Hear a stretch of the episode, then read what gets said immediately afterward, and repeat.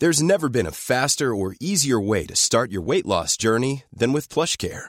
PlushCare accepts most insurance plans and gives you online access to board-certified physicians who can prescribe FDA-approved weight loss medications like Wigovi and Zepbound for those who qualify. Take charge of your health and speak with a board-certified physician about a weight loss plan that's right for you.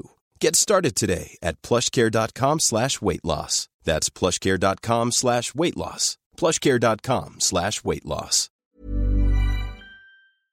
Bonjour et, et, bienvenue sur notre antenne. Je suis ravie de vous retrouver en ce 2 janvier 2023. Le sommaire, le programme de notre émission juste après, le rappel des titres avec Adrien Spiteri.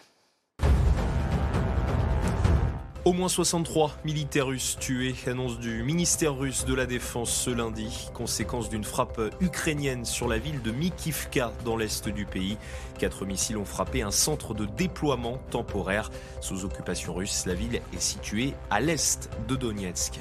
Le cercueil de Pelé à Villa Belmiro, il reposera au centre du stade. Les Brésiliens font leurs adieux aux footballeurs aujourd'hui. Une veillée publique de 24 heures a lieu au stade de la ville de Santos, là où le champion du monde a forgé une grande partie de sa légende. Et puis des records de chaleur en 2022. L'année a été la plus chaude jamais enregistrée au Royaume-Uni ou en Espagne depuis 1916. Le continent européen est celui qui se réchauffe le plus rapidement. En France, le 31 décembre était le plus chaud depuis 1989. Et bienvenue à ceux qui nous rejoignent à l'instant dans 90 minutes info. Ce 2 janvier marque l'arrivée massive de zones à faibles émissions dans vos villes, avec déjà quelques dérogations accordées par l'État. Et puisqu'on parle de transport, on évoquera aussi ce pass Navigo qui prend plus de 10%. Mais pour quel service exactement Comment justifier de tels tarifs auprès des usagers? Écoutez. Cher. C'est très très cher. Bah, je pense que c'est un peu abusé. C'est dur, c'est très dur. C'est quoi Ça va devenir 100 euros le pass et puis euh, les pâtes, on va les payer quoi 30 euros aussi le paquet? L'hôpital exsangue avec chaque crise ou grève des professions médicales qui nous rappelle qu'il y a urgence à s'emparer de ce secteur essentiel dans un pays riche et soi-disant moderne. Aujourd'hui, les choses vont très mal. Moi, j'étais de garde hier, le 1er janvier, à l'hôpital. Je peux vous assurer que nos hôpitaux sont pleins de patients, que nos urgences sont débordées. Et euh, c'est une vue de l'esprit de dire finalement ça s'est bien passé, parce que ce n'est pas vrai, ça ne se passe pas bien. Enfin, ils ont bien noté la date dans leur calendrier, le 10 janvier, la réforme des retraites. On entre dans le dur et la rue sera-t-elle au, rendez-vous pour se substituer aux, aux parlementaires de l'opposition qui seront bloqués par la perspective du 49-3 Écoutez. 7 Français sur 10 sont opposés à l'allongement du départ à la retraite. On veut nous forcer à travailler plus longtemps pour 12 milliards d'euros, alors qu'il y a des tonnes de solutions pour trouver euh, cette somme. Nous serons évidemment dans la rue, mes baskets sont prêtes et celles des militants écologistes aussi euh, dès les premières manifestations pour euh, faire reculer cette réforme. Voilà, de retour à ma place pour débuter l'émission. Je vous présente les invités qui vont m'accompagner cet après-midi. Je commence avec vous, chère Judith Vatrobe. Merci d'être là et j'en profite pour vous présenter à tous d'ailleurs mes meilleurs voeux pour vous accompagner en ce début 2023. Donc Merci, bonne année Nelly. à vous, Très bonne année Judith. Je rappelle que vous êtes grand reporter au, au Figaro Magazine. Jonathan Sixou, Bonne année. Bonne année à vous également. Merci, Merci. euh, d'avoir répondu présent en ce tout début d'année, malgré peut-être la, la fatigue pour certains en cette période post-fête. Et puis Eric est là également. Merci à vous, Eric. Notre chroniqueur économie va nous être euh, précieux. Leur souffrance, je vous le disais dans le sommaire de l'émission, leur souffrance s'accroît euh, jour après jour et leur angoisse a culminé d'ailleurs en recevant euh, la facture de, de décembre. Ce sont les boulangers. Les boulangers qui, pour beaucoup d'entre eux, se demandent si 2023 ne sera pas l'année où ils devront tout simplement fermer boutique. Certains ont donc, dans ces conditions, décidé de se mobiliser. Je vous propose de regarder ce reportage qui a été tourné par nos équipes dans l'Oise. Il est signé, pour le commentaire, Célia Barotte. J'essaye de faire bouger les choses pour lutter contre les factures d'énergie. Pour sauver son commerce, il est prêt à tout. Julien Péducel a décidé de ralentir la circulation pour sensibiliser les automobilistes sur la hausse du prix de l'énergie. Après une facture en novembre de 6 000 euros, celle de décembre s'élève à plus de 12 000 euros, soit une hausse de 550% par rapport aux années précédentes. Très ému et inquiet pour ses salariés et fournisseurs, cet artisan a peu d'espoir de maintenir ouverte sa boulangerie-pâtisserie. On ne peut pas rester à mourir comme ça sans, sans pousser un coup de gueule pour moi ou pour tous les autres, et ceux qui sont malheureusement déjà tombés et où on n'aura sûrement euh, rien pour eux et qui vont, on va rien faire pour eux. Une quarantaine d'artisans étaient présents. Ils dénoncent cette flambée des prix malgré leurs efforts. Ils font très attention à tout ce qui est four éteint quand on s'en sert pas.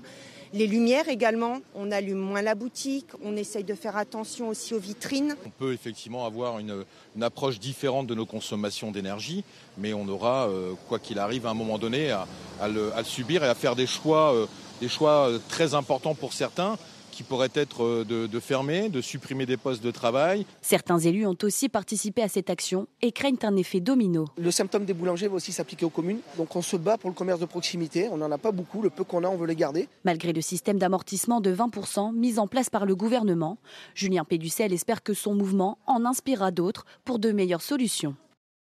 Ça, c'est pour ce qu'ils vivent dans leur quotidien. Et pourtant, il y a deux jours, deux jours à peine, souvenez-vous, Emmanuel Macron promettait ceci. Je le dis à chacun d'entre vous, car alors que les prix de l'énergie ont atteint des niveaux historiques, la hausse restera plafonnée dans notre pays.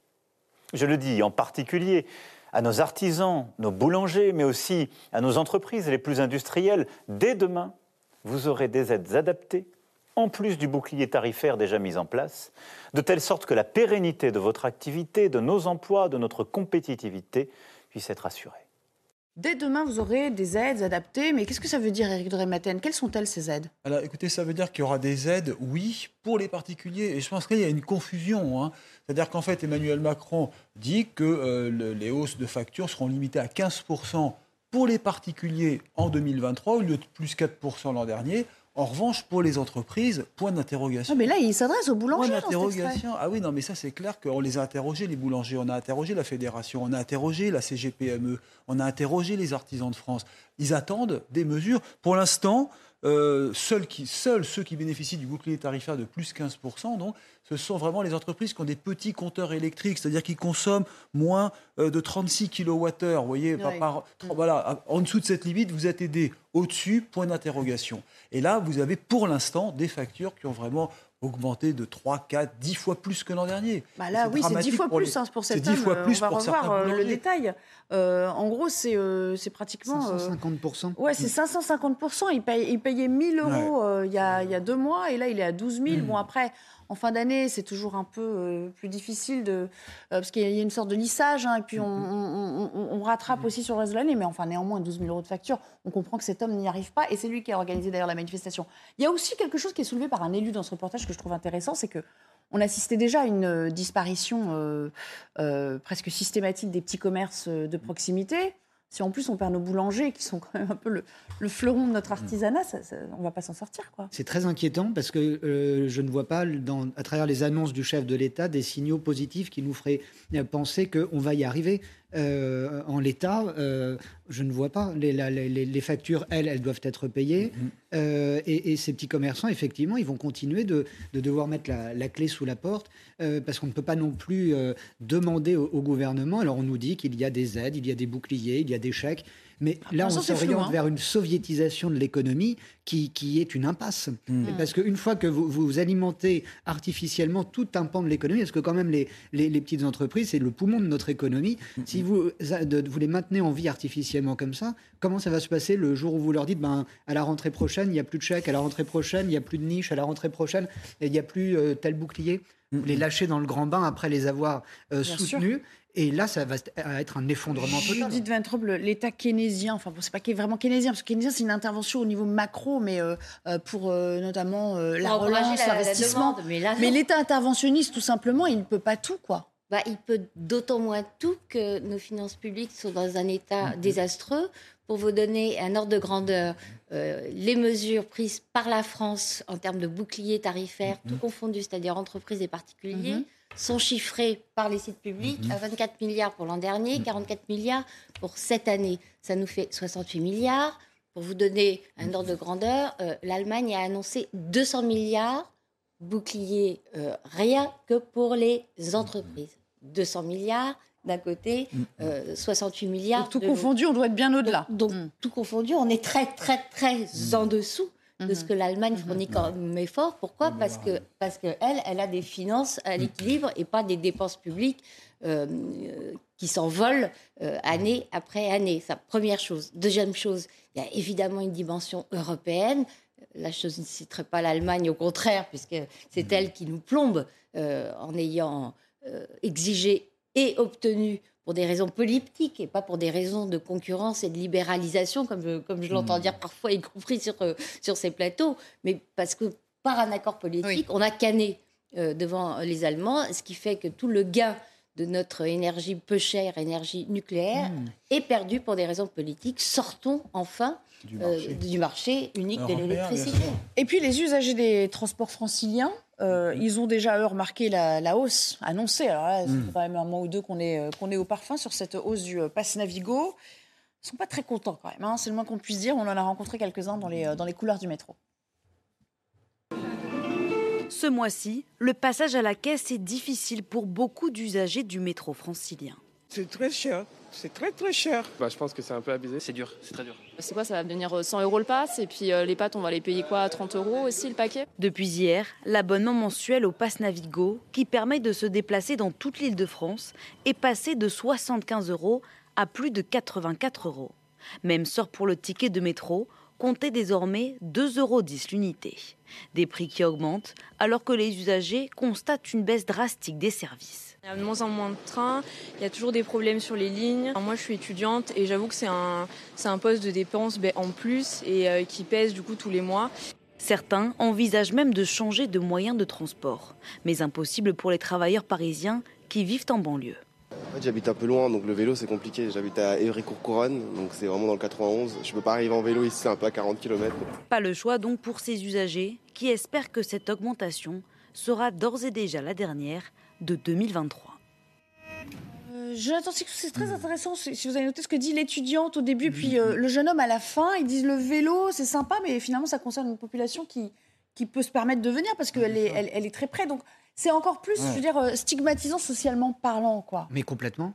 Euh, mettons de côté les vélos qui correspondent vraiment à une, niche très particulière de personnes euh, qui, euh, hormis leur bonne santé, mm. peuvent se permettre de, faire de, grands trajets parfois, mais tant mieux pour elles. Enfin, jusqu'à 10-15 km, c'est faisable, mais lui, il en a 40. Voilà. Et il y, a ça, et puis vous n'êtes pas forcément en état physique de, le faire, et puis il peut faire froid, il peut pleuvoir, enfin, les exemples. Il vous sont avoir des trucs à travailler, et allez-y.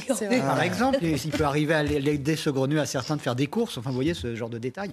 là où ça devient très embêtant, effectivement, c'est par exemple pour cette étudiante, parce que les salariés, en principe, selon les accords d'entreprise, voient leur, mm. leur passe Navigo remboursé à 50% par leur employeur. Mm-hmm. Tous ne le font pas, je crois, mais c'est dans les cadres de... Ça leur coûtera un peu plus, mais un peu moins que les autres. Mais quand on est étudiant, je ne sais pas si vous avez quelqu'un euh, qui vous paie la moitié de, de, de votre passe. Ensuite, c'est vrai que c'est une somme importante. Il est néanmoins une réalité jusqu'à présent qui était que les franciliens ne payaient pas très cher leur passe. Parce que 85 euros, quand on compare avec les autres grandes capitales européennes, c'est pas non plus un chiffre fou. Euh, je ne dis pas que ce n'est pas une somme d'argent qui représente quelque chose, et, euh, de plus en plus avec l'inflation, mais c'est pas non plus. On, oui, mais enfin, les Français, ils veulent pas si le réseau, non, alors, juste, hein. Et si le réseau était au diapason de l'augmentation, là, peut-être que personne hmm. n'aurait rien à redire. Euh, beaucoup d'espoir repose sur les épaules de Castex désormais, mais hmm. là, c'est l'équivalent du 13e hmm. travaux d'Hercule, si vous voulez, qui l'attend, parce qu'il y a tellement de choses à refaire, tellement de choses à revoir, et même en termes de, de, personnel, parce que le problème du métro aujourd'hui, vous l'attendez 10 minutes euh, à Paris, ce qui n'est du, ce qui est du jamais vu, parce qu'il n'y a plus de conducteurs. Idem pour les autobus, etc. C'est ça au fond le problème. C'est payer pour un service qui s'amoindrit, enfin qui se, qui avec une déperdition de qualité, quoi. Oui, on a, on a euh, tous les plaisirs du monopole mm. d'État. Euh, c'est-à-dire un service mal rendu pour un coût absolument exorbitant et qui n'arrête pas effectivement mmh. de, se dégrader, avec en plus des autorités qui se renvoient la balle euh, entre le STIFT, le syndicat des transports. Euh, Ancien STIFT, maintenant c'est France Mobilité Paris. France, Mobilité, pardon. C'est marqué sur mon poste. On s'en sort plus. C'est marqué sur mon poste et, la ville de Paris et l'État. Mmh. Donc euh, vraiment, on, est, puis on est coincé, on est mmh. coincé parce que c'est un monopole. Comment, comment on justifie enfin, moi, j'aimerais qu'on revienne à la source de cette augmentation. Pourquoi? Alors, Ce sont les fournisseurs d'énergie qui. Alors, je vais vous dire, vous avez raison de poser la question. euh, la, SN la, la- la RATP a vu sa facture augmenter de 30% en 2022. La facture d'électricité, ben, c'est normal, les métros, il y en a Ouais. tellement en Ile-de-France. Ça représente la consommation de trois réacteurs nucléaires. Vous imaginez, il faut trois réacteurs à plein temps pour faire tourner les métros de l'Île-de-France. Alors ça vous dit peut-être rien, trois réacteurs, c'est l'équivalent d'un million deux cent mille personnes foyers, hein, si vous voulez. Voilà, ça, ça correspond au chauffage d'un million deux cent mille, enfin l'électricité d'un million deux cent mille foyers. D'accord. Avec c'est beaucoup. Mais les- Alors la source, la base de tout ça, bah, Ouais. c'est le, le coût de l'énergie qui a flambé et c'est le marché européen de l'énergie. Si on en sortait comme l'ont fait les Espagnols, on retrouverait le prix le plus bas d'Europe. La France a toujours été le pays d'Europe où on payait le moins cher l'électricité. Le marché européen, il a été créé pour dire oui, on va prendre le tarif de la dernière centrale qui a été construite. Mm. Parce que comme il y a des investissements, ça- et comme ça, on avait un tarif qui était assez élevé, mais EDF euh, s'en sortait bien, puisque EDF euh, produisait à très bon marché. Donc, comme elle produisait très bon marché et qu'elle vendait un peu plus cher grâce au marché européen, elle faisait des bénéfices là-dessus.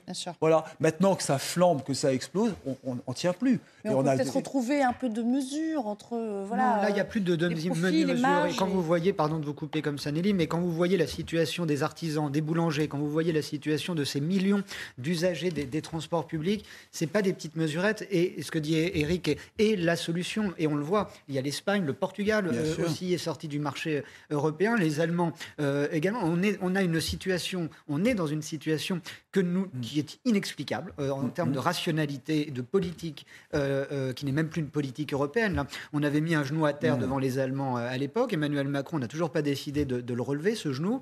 Et euh, les Allemands qui indexaient l'électricité sur le prix du gaz, qu'ils payaient peu cher avec le gaz russe, se retrouvent, enfin, on se retrouve dans, à- à- dans C'est ça. cette situation euh, que l'on connaît depuis quelques mois maintenant et qui va continuer, euh, si rien n'est fait, d'aller de, de- de mal en pis. Et donc, on, on a l'impression, je, je reste prudent, mais on a l'impression que la solution existe, elle est devant nous et on n'ose pas y toucher. J'aimerais qu'on parle aussi des ZFE qui euh, grignotent Ah du terrain. Alors pour ceux qui ne sont pas encore un acronyme, ceux qui ne sont pas trop familiers, ça veut dire euh, zone à faible émission. Il y a plusieurs grandes villes, hein, euh, grandes agglomérations de plus de 150 000 habitants qui se lancent désormais. Évidemment, sans surprise, on retrouve Lyon dans ce panorama. Euh, Lyon où nous attend Olivier Madinier. Bonjour Olivier. Euh, il y a déjà donc des, des- des dérogations. hein. Le gouvernement a offert des issues de secours aux grandes agglomérations. Qu'est-ce qui va démarrer euh, à Lyon? Comment ça va se passer en ce début d'année?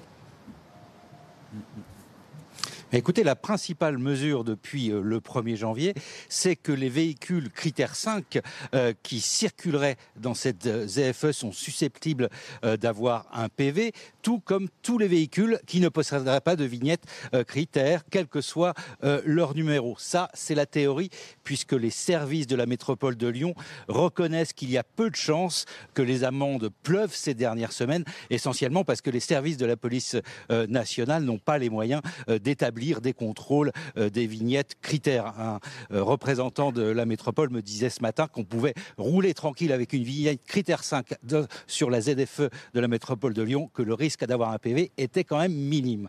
Depuis le 1er septembre euh, 2022, les véhicules critères 5 euh, n'ont plus le droit de rouler, je vous le disais, euh, dans cette ZFE qui comprend euh, Lyon plus trois euh, communes aux, abords euh, de Lyon. Cela représente 8000 véhicules en circulation. C'est pas grand-chose euh, par rapport aux 750 000 véhicules qui sont immatriculés dans la métropole de Lyon.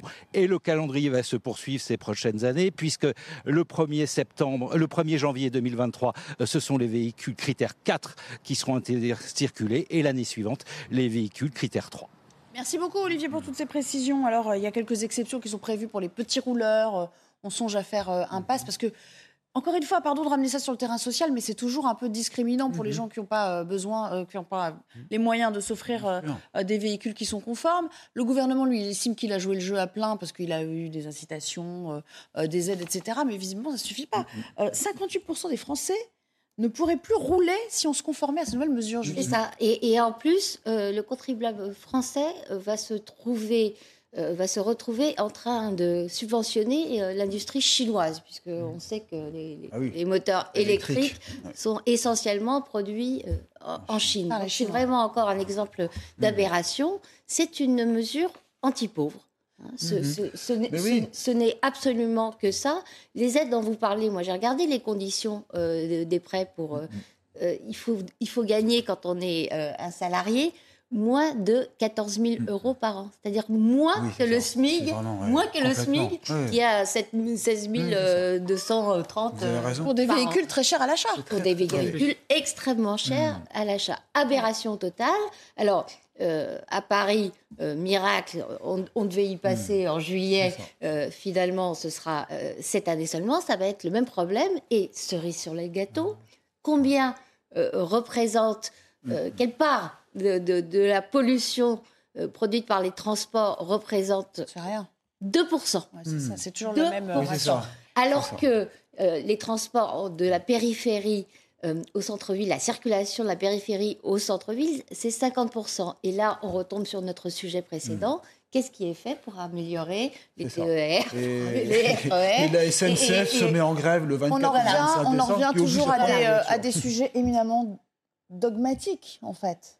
Et il faut mettre en rapport ces zones à faible émission qui sont de facto des, des lois anti-pauvres à, à l'objectif, c'est l'horizon 2030, je crois, de la fin des, des- des moteurs thermiques. 2030, c'est demain. En plus. Euh, et euh, donc on nous dit qu'on n'a même pas de quoi faire tourner euh, un, un four de boulanger, mais demain, la nation française devra rouler au tout électrique. On- Il y, a- il y a une, une- une- une aberration. Avec en des voitures soi, chinoises. Avec des Ouais. voitures Ouais. chinoises, ça va de soi. Et, et donc, euh, et je n'arrive absolument pas à comprendre le fléchage, si vous voulez, qu'on devrait suivre. Il n'y a pas trop de cohérence, en tout cas. c'est totalement décorrélé du Non, mais la ligne verte. Oui, mais La c'est- ligne verte, c'est comment faire plaisir aux écolos, comment Oui, c'est ça, c'est une cohérence idéologique, mais pas une cohérence sociale. Éric de Matin, on sait que ça va être un sujet très politique et même explosif dans quelques jours euh, à l'Assemblée, parce que euh, le RN, notamment, l'a inscrit dans sa euh, niche parlementaire, la trouvant euh, socialement injuste. Ça s'adresse évidemment aussi beaucoup à cet électorat.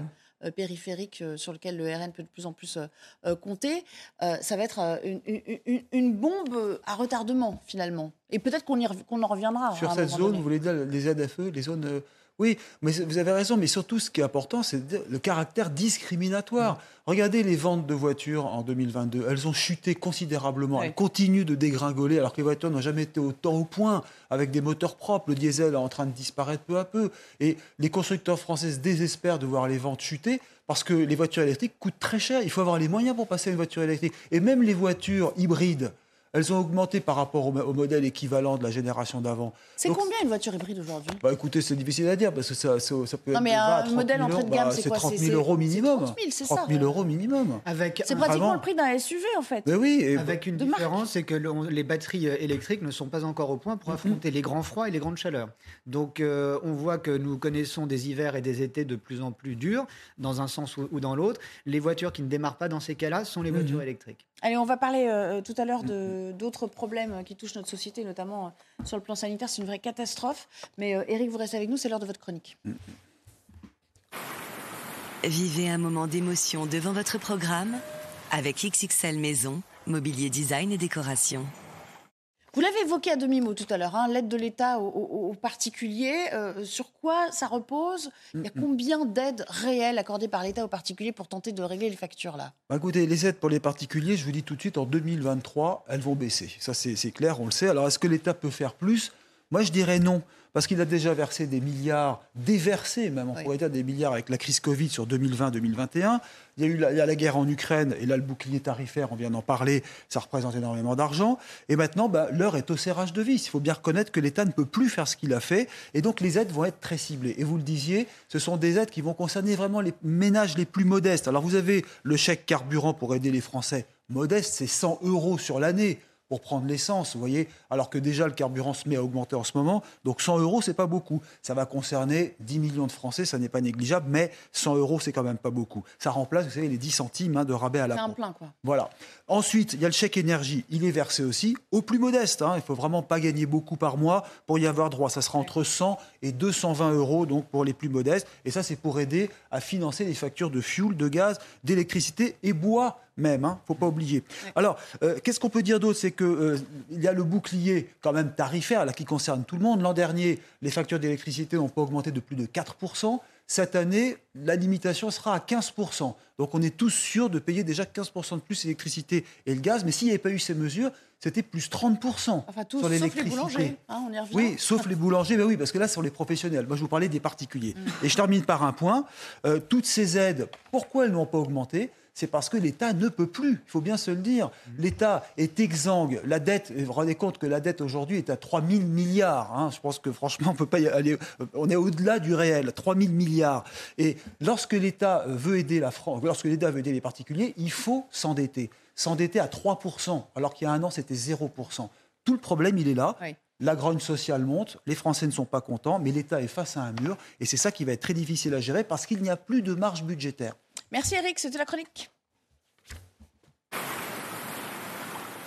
C'était votre programme avec XXL Maison, mobilier design et décoration. On reste ensemble, on marque une courte pause, euh, suivie euh, du JT de Mickaël Dorian qui va nous rejoindre. Et puis on parlera aussi évidemment de euh, la situation à l'hôpital. On fera aussi un petit détour par la crise Covid avec, vous savez, ces tests maintenant qui sont réclamés aux, aux voyageurs en provenance de Chine. Mais jusqu'à quand et avec quelle efficacité réelle? À tout à l'heure. De retour avec vous pour 90 minutes info avant de retrouver euh, nos invités, ceux qui euh, sont restés, ceux qui nous ont euh, rejoints également. Il est l'heure de retrouver Mickaël Dorian pour le journal. Bonjour Mickaël. Bonjour Nelly, bonjour à tous. Des milliers de personnes venues rendre un dernier hommage à Benoît XVI, décédé samedi à l'âge de 95 ans. Depuis ce matin, son corps est exposé au public dans la basilique Saint-Pierre de Rome avant les funérailles prévues jeudi. Écoutez ces fidèles venus se recueillir sur la dépouille de l'ancien pape. C'était une chose émouvante, impressionnante de voir tous ces gens venus voir le pape avec dévotion. C'est une émotion indescriptible. J'étais devant le corps du pape, je ne réalisais pas qu'il était là, que c'était vraiment lui. C'était vraiment une personne très humble, très compétente, préparée, qui nous a appris à aller vers Dieu avec humilité et confiance. C'est impressionnant, c'est une petite personne, fragile, et il est rentré chez lui, je l'espère. Autre hommage, celui des Brésiliens à la légende du football. Pelé, mort il y a quatre jours à l'âge de 82 ans. Stéphane Darmani, vous êtes notre correspondant au Brésil et vous vous trouvez actuellement au stade Santos où la veillée a commencé. Exactement, la veillée funéraire a commencé. Elle va durer 24 heures jusqu'à demain mardi 14h heure française. Vous le voyez derrière moi, une foule euh, continue euh, passe devant le cercueil euh, de Pelé. Ces anonymes qui ont attendu longtemps à l'extérieur pour enregistrer ce moment, souvent avec leur téléphone portable. Il y a de l'émotion, mais pas d'effusion, pas beaucoup de larmes. On ne sait pas encore si ces Brésiliens réalisent vraiment, comme ils nous le disaient ces jours derniers, que, que Pelé était décédé. Ils avaient du mal à le croire. En tout cas, c'est ici, dans son jardin, où il a débuté comme professionnel il y a 66 ans, qu'a lieu sa veillée, funéraire. Et puis de l'autre côté des anonymes, les officiels, les VIP, euh, le président de la FIFA, Gianni Infantino, qui eux ont le privilège de pouvoir s'approcher du corps. Là, on voit plus d'émotion. Euh, le gouverneur de l'État de São Paulo, qui a décrété 7 jours de deuil, par exemple, est ici en ce moment. Donc on a euh, deux, deux images différentes entre les anonymes qui passent euh, rapidement et puis euh, de l'autre côté les officiels qui eux peuvent s'asseoir et, peuvent veiller plus longtemps le corps du roi Pelé ici à Santos.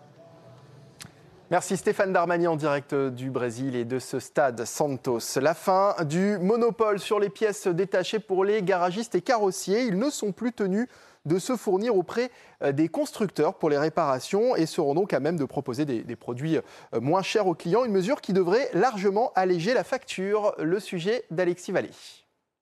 Changer le rétroviseur, le pare-brise ou le capot d'une voiture coûte cher. Mais bonne nouvelle, la facture devrait diminuer. Plus besoin pour les garagistes de s'approvisionner chez les constructeurs automobiles.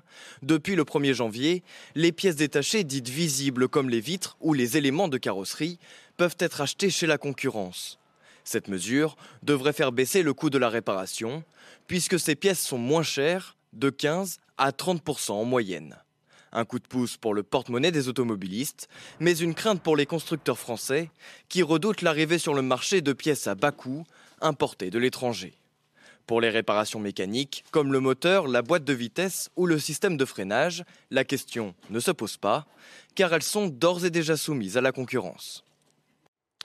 Et puis Quimperlé en partie inondée, la rivière Laïta est sortie de son lit. Une vingtaine de logements et quatre établissements recevant du public ont été touchés. Le département a été placé en vigilance orange hier. Le maire espère un retour à la normale demain et précise que la décrue a commencé. Et des, températures anormalement euh, douces hein, pour euh, un début d'année, vous l'avez constaté. Plusieurs records de douceur ont d'ailleurs été euh, battus ces derniers jours. Alors pourquoi a-t-il fait aussi chaud, notamment lors du réveillon du Nouvel An Cette situation exceptionnelle va-t-elle durer Élément de réponse avec Thibaut Marcheteau. 18 à Strasbourg, 16 à Lille et jusqu'à 25 degrés dans le sud-ouest. Ce week-end, les températures étaient anormalement hautes. Selon ce météorologue, cette douceur est exceptionnelle mais prévisible. C'est vrai que c'est une situation météorologique tout à fait exceptionnelle. On, l'attendait, cette situation, puisqu'on avait des, systèmes dépressionnaires qui étaient sur le proche Atlantique, et, de par leur importance et leur situation, on savait qu'elles allaient diriger euh, des flux de sud-ouest euh, sur euh, l'Europe de l'Ouest, et donc forcément de l'air très très doux qui allait progressivement s'installer. Une douceur historique puisque 120 villes ont battu leur record de chaleur pour un 1er janvier. La douceur va faiblir dans les prochains jours et devrait laisser place à quelques perturbations qui sont attendues pour la fin de la semaine. Et puis au moins 63 soldats russes tués lors d'une attaque euh, ukrainienne près de Donetsk. Selon le porte-parole du ministère euh, russe de la Défense, quatre missiles ont frappé un centre de déploiement temporaire de l'armée à Makivka. Euh, depuis le début de l'invasion en Ukraine, Moscou n'avait jamais signalé de pertes aussi lourdes subies dans une seule attaque. Voilà, c'est la fin de ce journal. L'actualité continue dans 90 minutes info avec Nelly Denac. Merci beaucoup, Michael, et euh, à, bientôt, à demain, en l'occurrence, dans cette, euh, dans cette émission. Euh, Bruno Megarban, le professeur Bruno Megarban nous a rejoint. Merci d'être là. Merci à vous. Vous allez, être, vous allez nous éclairer de, vos lumières dans la demi-heure qui suit. On va beaucoup, beaucoup parler de l'hôpital. Je rappelle que vous êtes chef du service réanimation, anesthésie-réanimation à l'hôpital. Réanimation médicale. Réanimation médicale à l'hôpital Lariboisière à, à Paris. grève, manque de personnel chronique, coût désaffection aussi pour euh, les métiers euh, liés euh, au médical. On se dit qu'il y a tout à revoir décidément dans notre politique sanitaire en France.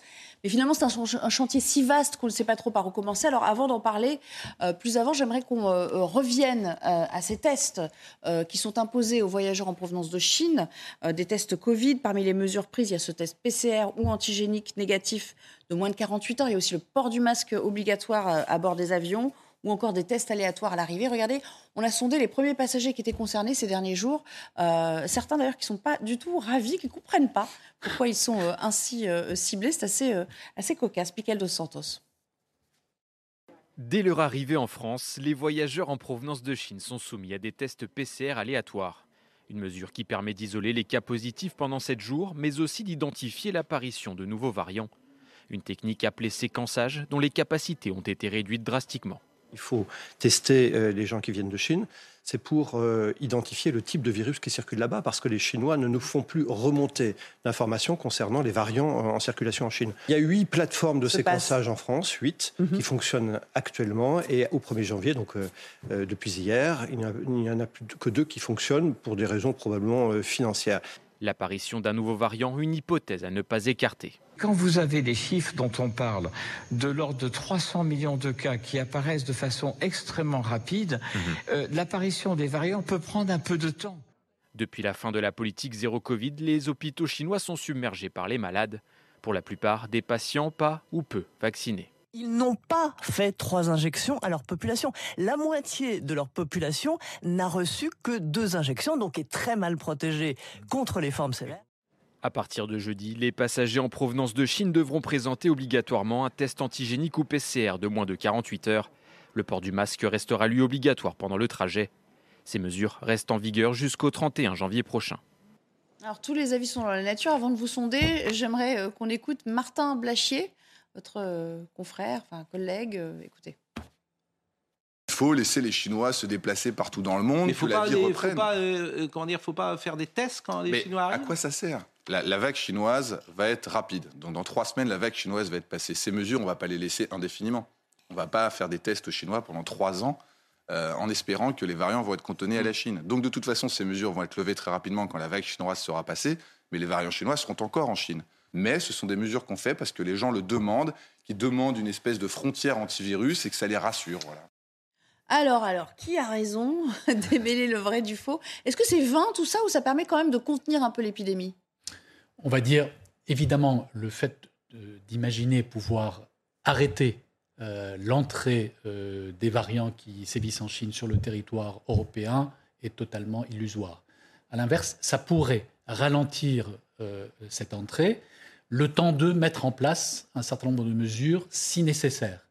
Mais en pratique, pour pouvoir le faire, il faut connaître l'épidémiologie euh, Mhm, des mhm. variants euh, qui sont en Chine et qui risquent d'émerger. Euh, or, on sait que depuis déjà trois ans que les données transmises par la Chine sont incomplètes, largement sous-estimées et arrivent avec des délais très importants, empêchant ce type de réaction.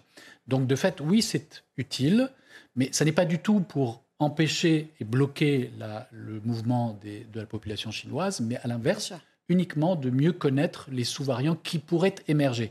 Que, que dirait-on si jamais, euh, euh, dans quelque temps, on, apprend, on apprenait qu'un nouveau variant était entré sur le territoire et qu'on n'avait rien fait et que déjà il était responsable de tas de cas et malheureusement de possibles décès Des- des- alors, vous dites parler de variants, de sous-variants qui pourraient euh, intervenir. C'est-à-dire que tout ça, c'est inexorable. Il y aura de toute façon, euh, par rapport au, au Covid, d'autres souches. euh, c'est un éternel recommencement. C'est-à-dire qu'il faut le voir maintenant comme une, une pandémie qui va rester pour 5 ans, 10 ans, 15 ans. Alors, le virus ne va jamais disparaître dans les euh, 10 ou 100 ans qui viennent. Donc, il va persister. Ensuite, effectivement, à chaque fois qu'un virus se, se multiplie, eh bien, euh, euh, il y a euh, des mutations qui peuvent apparaître au hasard dans son génome, car la réplication n'est jamais parfaite. Vous voyez, la réplication, Mm. en fait, c'est comme un recopiage Mm. d'un devoir ou d'une- phrase. Par le hasard, il y a une petite coquille qui apparaît. Eh bien, cette coquille donne lieu à un- une mutation. Soit, effectivement, le, le- le virus qui possède cette, cette mutation, on va dire, n'a aucune, aucun avantage par rapport euh, à l'énorme masse euh, de virus qui ont le gène de départ. Eh bien, à ce moment-là, il disparaît de soi.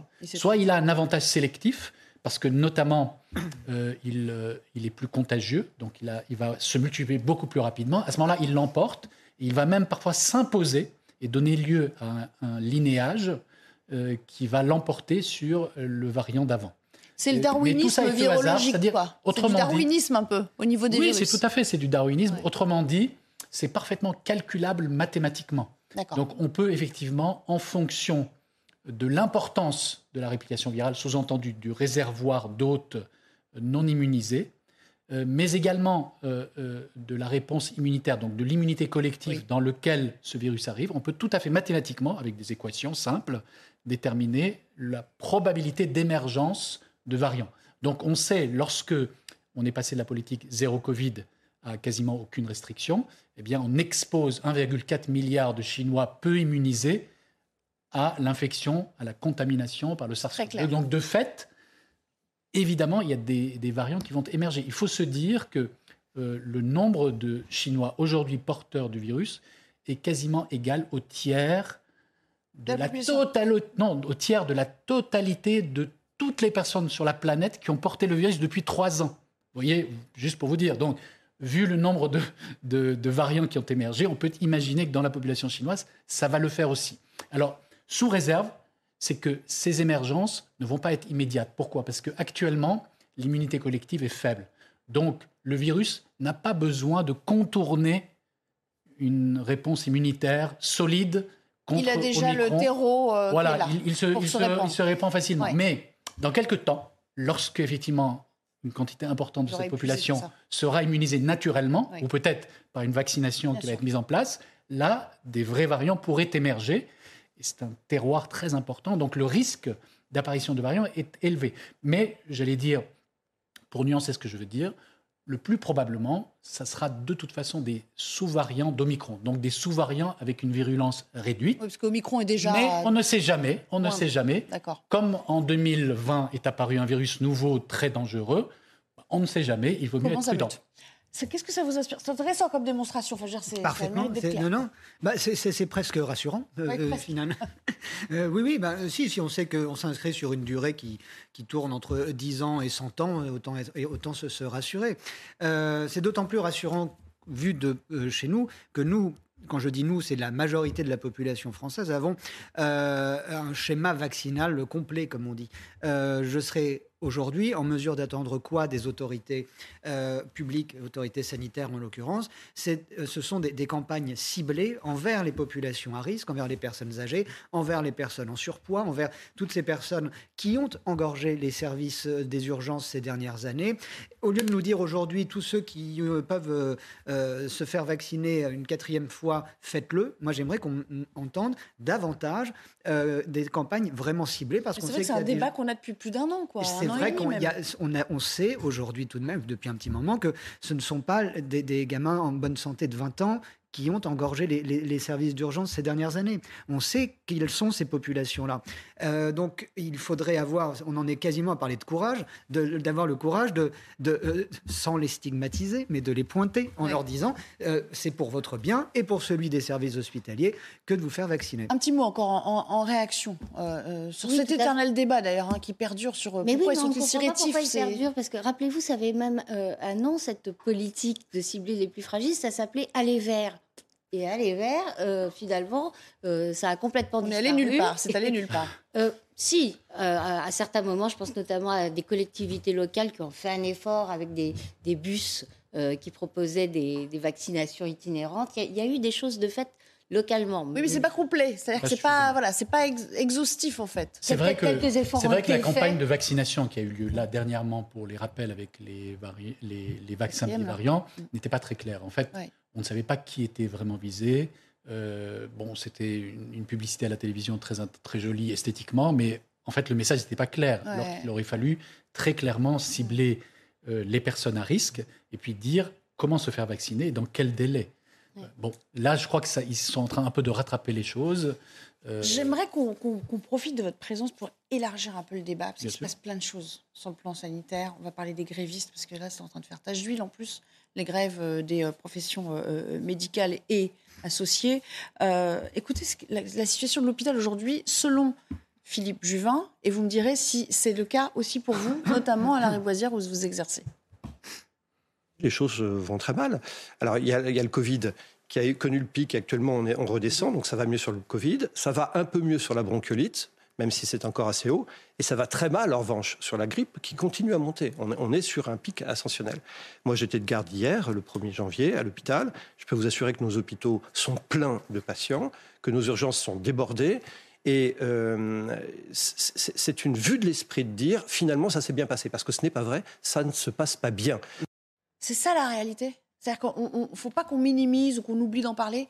Votre quotidien, c'est celui qui décrit là Oui, tout à fait. Donc effectivement, euh, nous avons affaire aux trois épidémies, mais en fait, il faut se dire que l'hôpital va mal avant même les épidémies. C'est que nous sommes en situation de saturation par manque de lits depuis plusieurs années. En fait, nous fonctionnons tout le temps euh, à flux tendu, euh, avec une marge de manœuvre extrêmement étroite.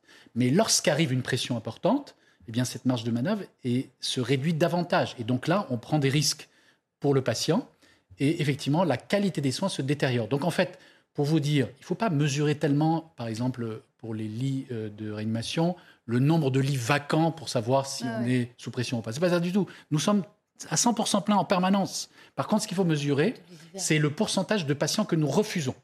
C'est le délai entre le moment où nous décidons qu'un patient admis à l'hôpital aux urgences nécessite un, loin- un- un- un- un lit de soins euh, critique et le moment où ce patient est dans le lit de soins critiques en C'est quoi le question. délai? La le, délai moyen Ben, parfois, ça peut être très long. Ça peut être jusqu'à 24 heures. C'est-à-dire un patient pour lequel nous souhaitons qu'il aille dans un lit de service critique. Eh bien, il n'y a pas de place. Donc, il doit être géré euh, sur un brancard aux urgences. Donc, nous faisons ce que l'on peut.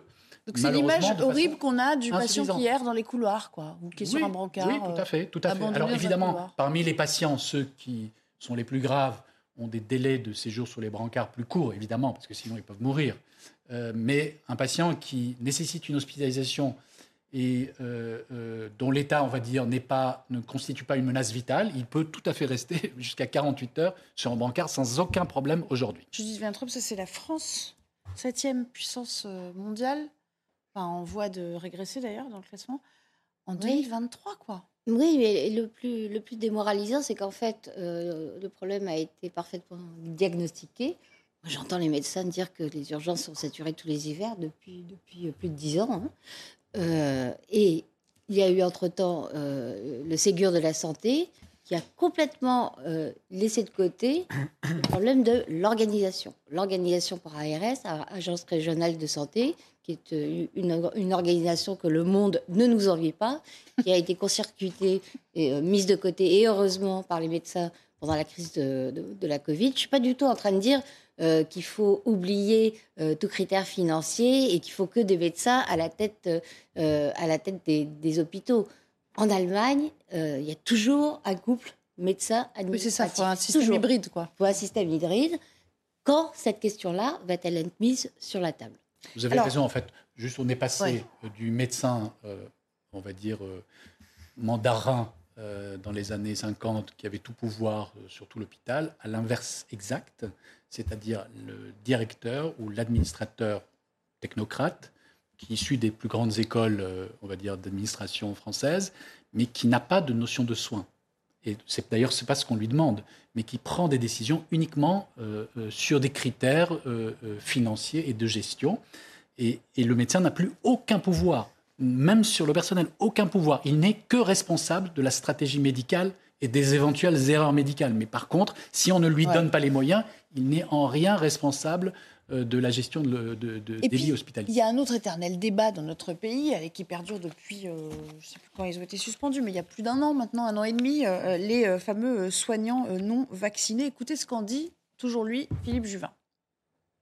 Les soignants ont une obligation de ne pas nuire à, leur, euh, à leurs patients. Et ce qui est certain, c'est que quand vous êtes un soignant vacciné, ce n'est pas une garantie à 100%, mais vous oui. avez moins de chances d'être malade. Oui. Et quand vous n'êtes pas malade, par définition, bah, vous n'avez pas de chance de transmettre, puisque vous n'êtes pas malade, à votre patient. Donc, euh, je, je, vous le dis très simplement, je trouve que les soignants qui ne sont pas vaccinés, ils font courir, c'est pas que je trouve, d'ailleurs c'est une, une, donnée scientifique, ils font courir un risque à, leur, à leurs patients. Je ne veux pas qu'on réintègre les, les, soignants non vaccinés.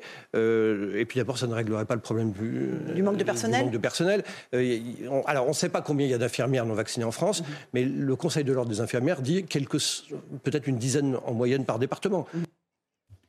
Ah bah lui, il minimise. Il dit vraiment une dizaine par département, ce qui effectivement ne changerait pas euh, la, radicalement la face du monde ou de l'hôpital aujourd'hui. Alors, sur le, la question précise des chiffres, il y a, il y a un nuage de fumée de, depuis ouais. quelques mois, parce qu'un rapport sénatorial parlait de 15 000 euh, soignants en tout genre, hein, de médecins, infirmières, etc., euh, sages-femmes, etc. Certains, ça, le, le chiffre a, a, a, réduit. Après, on a parlé de 250, après 1400. Enfin, il y a eu un... Je serais incapable, objectivement, de vous dire aujourd'hui combien de soignants non vaccinés ne sont toujours pas réintégrés dans, dans, les services.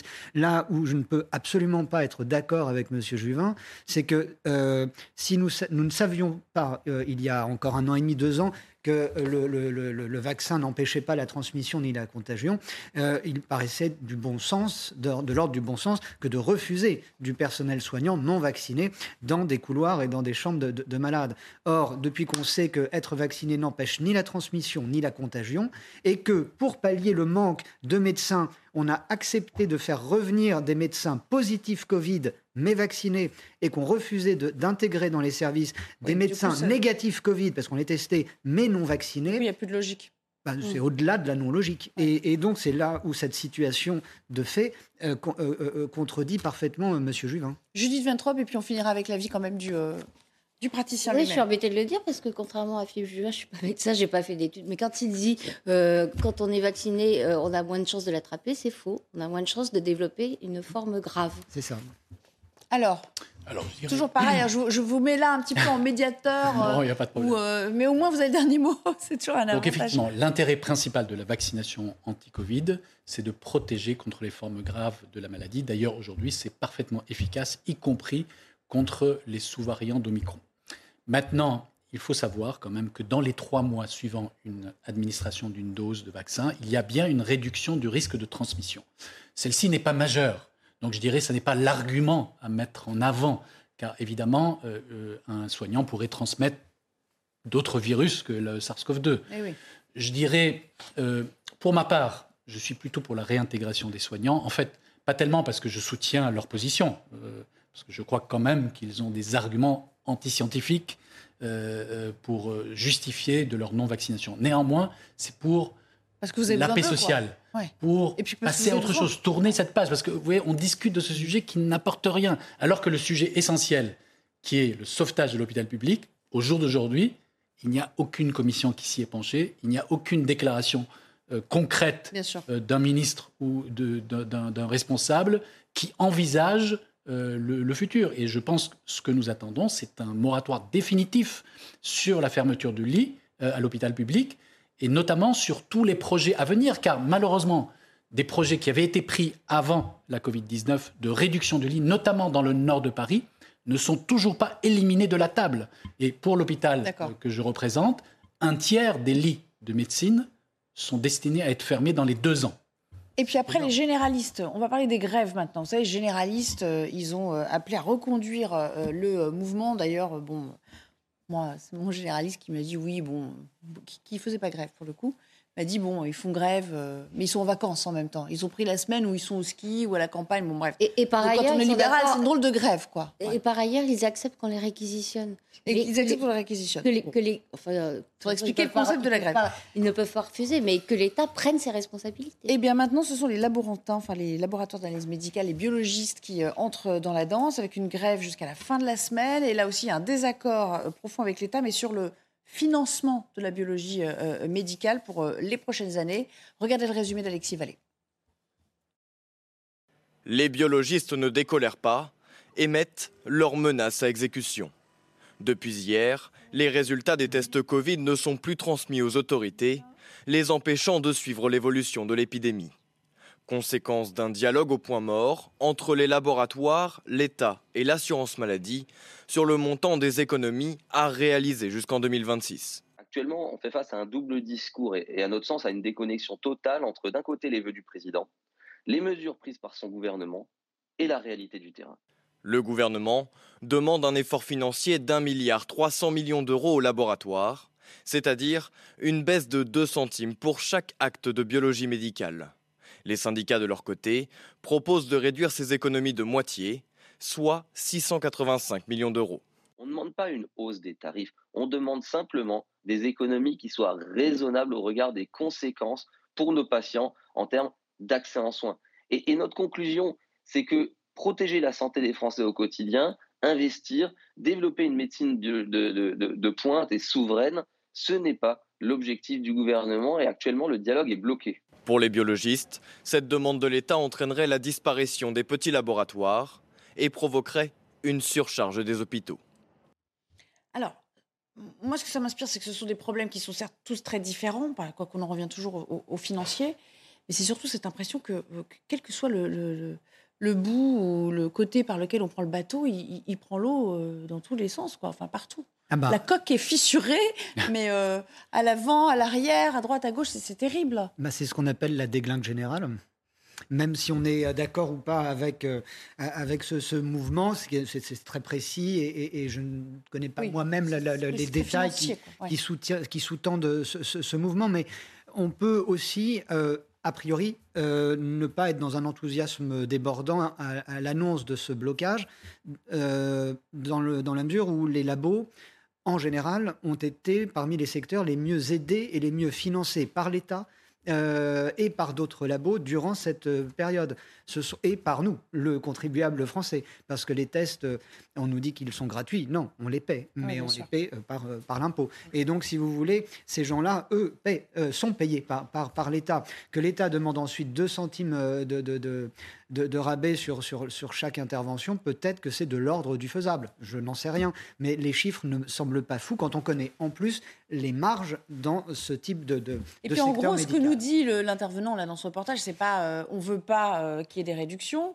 On veut réduire de moitié par rapport à ce qu'on nous demande. Donc, on sent quand même à l'effort. Euh, oui, moi, je suis tout à fait d'accord avec ce que dit Jonathan. D'autant plus que, rappelez-vous, le mal qu'on a eu en France à obtenir les autotests qui étaient distribués et vendus tout à fait largement en Grande-Bretagne, par exemple, où les, où les enfants euh, les familles faisaient des autotests euh, aux enfants euh, à domicile. Et là, ils ont défendu leur bout de gras avec des, arguments du type de toute façon, c'est très, très compliqué de faire un, un, autotest. Je parle des, biologistes médicaux. Je n'ai pas beaucoup apprécié cette séquence.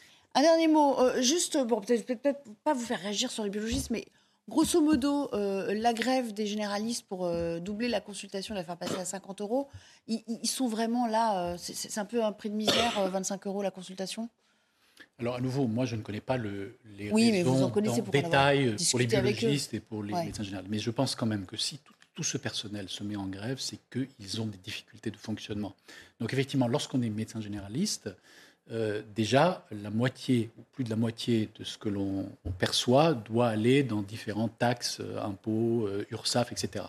Ensuite, euh, au vu de l'augmentation massive de la paperasserie euh, et des tracasseries administratives, eh bien, le médecin euh, voit de moins en moins euh, de personnes, ou sinon doit étendre ses horaires de façon très importante. Donc il y a un manque à gagner. Et, et lui, évidemment, son revenu est strictement parallèle à- au nombre de consultations.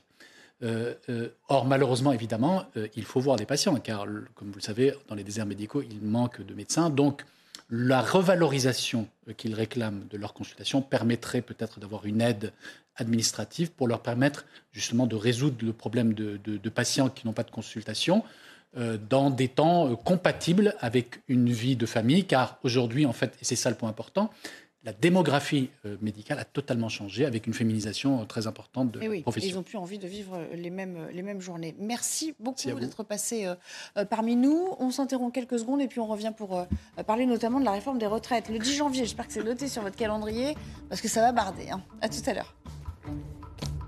La toute dernière partie de notre débat, c'est dans quelques secondes, juste après le rappel de l'actualité en compagnie euh, d'Adrien Spiteri. Bonjour. Au moins 63 militaires russes tués, conséquence d'une frappe ukrainienne sur la ville de Makivka dans l'est du pays. Annonce du ministère russe de la Défense ce lundi. Quatre missiles ont frappé un centre de déploiement temporaire. Sous occupation russe, la ville est située à l'est de Donetsk. Un boulanger appelle à la mobilisation dans l'Oise. Julien Péducel a décidé d'alerter sur la situation en réalisant une opération coup de poing. Les boulangers subissent de plein fouet la flambée du prix de l'électricité. Selon la Confédération des boulangers de l'Oise, un artisan sur deux pourrait fermer à cause de cette hausse. Et puis Christophe Béchu, dans un McDonald's, le ministre de la Transition écologique était au Mans à l'occasion de la fin de la vaisselle jetable. L'occasion à d'échanger avec les employés et les clients. Depuis le 1er janvier, la mesure est entrée en vigueur dans les enseignes de restauration rapide. Il était accompagné de Bérangère Couillard, secrétaire d'État chargée de l'écologie.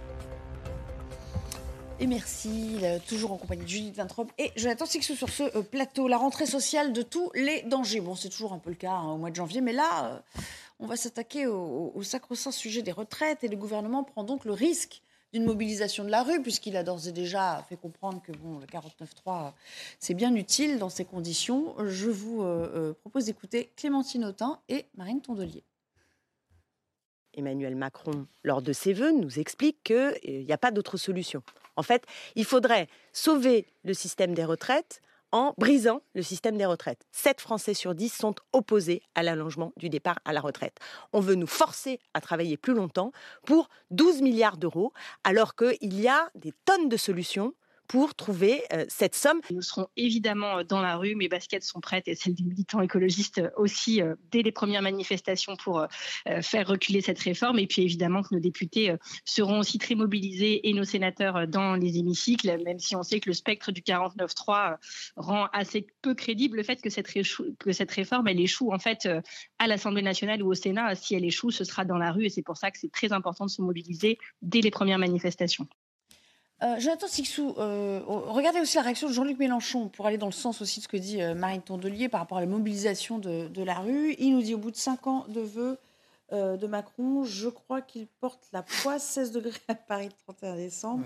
Ça va chauffer en janvier, promet-il, et qui conclut avec un bonne année. Est-ce que ça peut prendre, selon vous, suffisamment pour faire renoncer Suffisamment pour faire renoncer Non, je ne pense pas. Euh, je ne pense pas parce que aussi bien euh, pour que contre Macron, il y a un, climat général qui est à, l'effacement et à, et, au désintérêt. Je crois que c'est un, mal majeur d'ailleurs hein, de notre vie démocratique, ce désintérêt.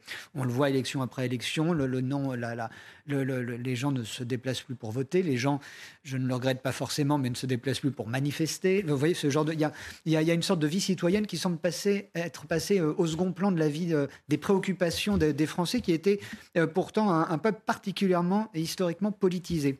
Quand j'entends Clémentine Autain,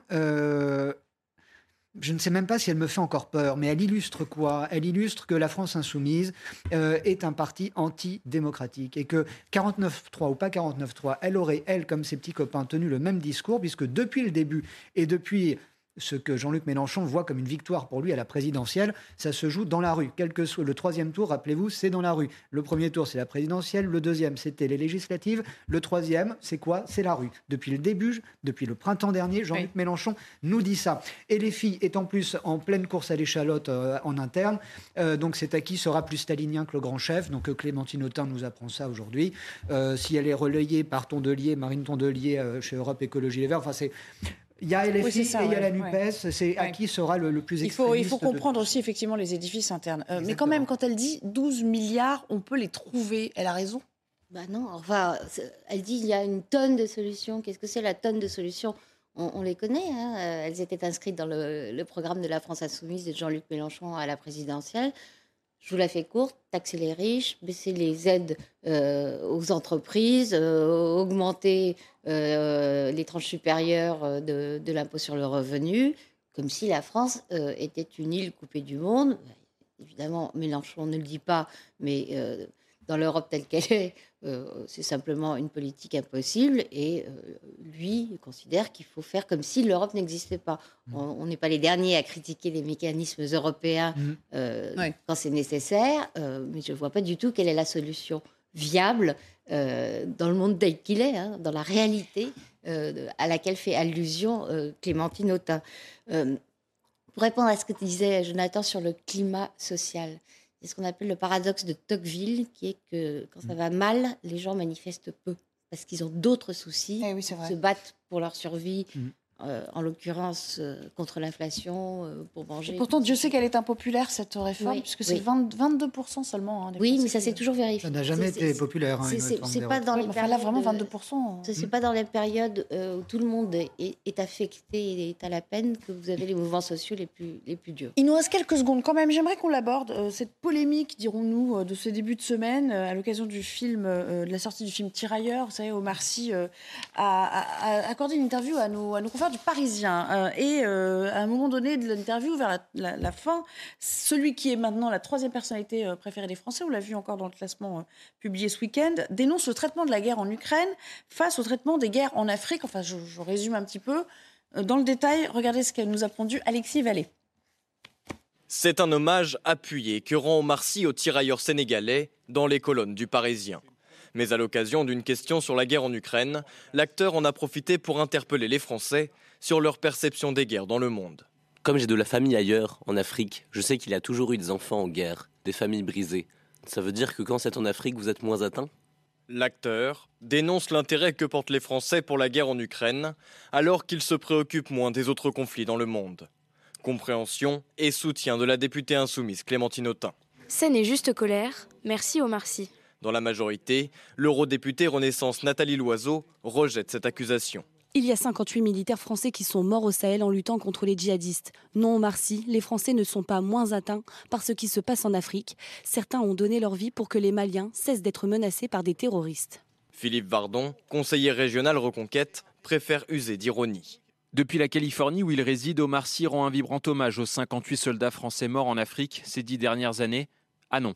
Sur les réseaux sociaux, les internautes sont partagés. Les détracteurs d'Omar Sy dénoncent une prise de position disproportionnée alors que l'acteur réside aux États-Unis. Alors, il y a plusieurs choses. Première chose, est-ce que c'est justifié les acteurs ces commentaires à partir de, de la Californie ou au fond ça n'a rien à voir? Rien à voir. Ok. C'est bien, vous avez répondu vous rapidement. Dit court, je fais ouais, très court. Ouais, c'est presque une sorte de. Rien à voir. Euh, rien à voir, mais on ne peut pas ne pas y penser. Euh, recevoir des, leçons, euh, des, leçons d'un exilé fiscal, moi, ça m'intéresse pas trop. Ok. Sur le fond, maintenant, le parallèle qui dresse, en tout cas la différence de traitement, est-ce qu'elle vous paraît justifiée? Alors oui, il y a une différence de traitement. Il y a un élément euh, qui l'occulte, et à mon avis volontairement, c'est que en Afrique, euh, il y a une forte proportion de guerres civiles. Euh, y compris dans les pays qui se battent contre le djihadisme. En Ukraine, vous avez un État souverain attaqué par un autre État. Ça n'a rien à voir. À part ça, alors Nathalie Loiseau et, Vardon le, le rappellent, effectivement, nos soldats, soldats français ont donné leur vie euh, au Mali. Ça, c'est quand même extrêmement important. Euh, en termes d'immigration, euh, la France accueille énormément de réfugiés africains. en tout cas, il y a un flux, il y a un flux important, donc on ne peut pas nous accuser d'indifférence. C'est totalement injuste. Quant à dire qu'on accueille plus volontiers des réfugiés ukrainiens que des, réfugiés africains, la réponse qu'on accueille plus volontiers La réponse est oui. Pourquoi? Parce que euh, les Ukrainiens ne posent pas euh, les problèmes d'assimilation, de différences culturelles que peuvent poser euh, certains Africains. Hmm. Euh, donc ça me paraît tout à fait Mais normal. Lui, ce qu'il dit quand même dans l'interview, c'est de porter ça un peu sur le terrain de l'indignation. C'est-à-dire qu'on a oublié de s'indigner de toutes les morts liées à la guerre euh, en Afrique, qu'elles soient civiles ou, ou d'occupation. Hein. Omar Sy met ça et les ficelles sont énormes sur le terrain de la culpabilisation. Et c'est clairement ce discours indigéniste qui vise aussi à, à nous dire que toutes les guerres interethniques d'Afrique sont historiquement des guerres postcoloniales, ce qui est historiquement totalement faux. Et comme le disait très justement Judith, la nature même des conflits n'est pas comparable entre des guerres euh, euh, africaines et le conflit euh, ukrainien. Et ma foi, ma connaissance, les Africains sont plus sensibles aux conflits qui se déroulent en Afrique que ceux qui se déroulent entre la Chine et le Tibet. Et c'est tout, à fait normal. Et c'est tout à fait normal, c'est tout à fait humain. C'est une question de proximité géographique et une question tout simplement de culture. Donc encore une fois, ce mélange, c'est cette tambouille historico-sociale et, et culpabilisatrice, pour moi, c'est non. Merci à tous les deux de m'avoir rejoint cet après-midi, d'être resté jusqu'au bout de l'émission. Dans un instant, euh, Laurence Ferrari, bien sûr, Punchline. Et puis vous pouvez retrouver l'intégralité de l'émission et de nos émissions en général sur cnews.fr. Je vous retrouve demain à 15h30. Excellente euh, fin d'après-midi. Hey, it's Danny Pellegrino from Everything Iconic. Ready to upgrade your style game without blowing your budget? Check out Quince. They've got all the good stuff shirts and polos, activewear, and fine leather goods all at 50 to 80% less than other high-end brands. And the best part? They're all about safe, ethical, and responsible manufacturing. Get that luxury vibe without the luxury price tag. Hit up quince.com slash upgrade for free shipping and 365-day returns on your next order. That's quince.com slash upgrade.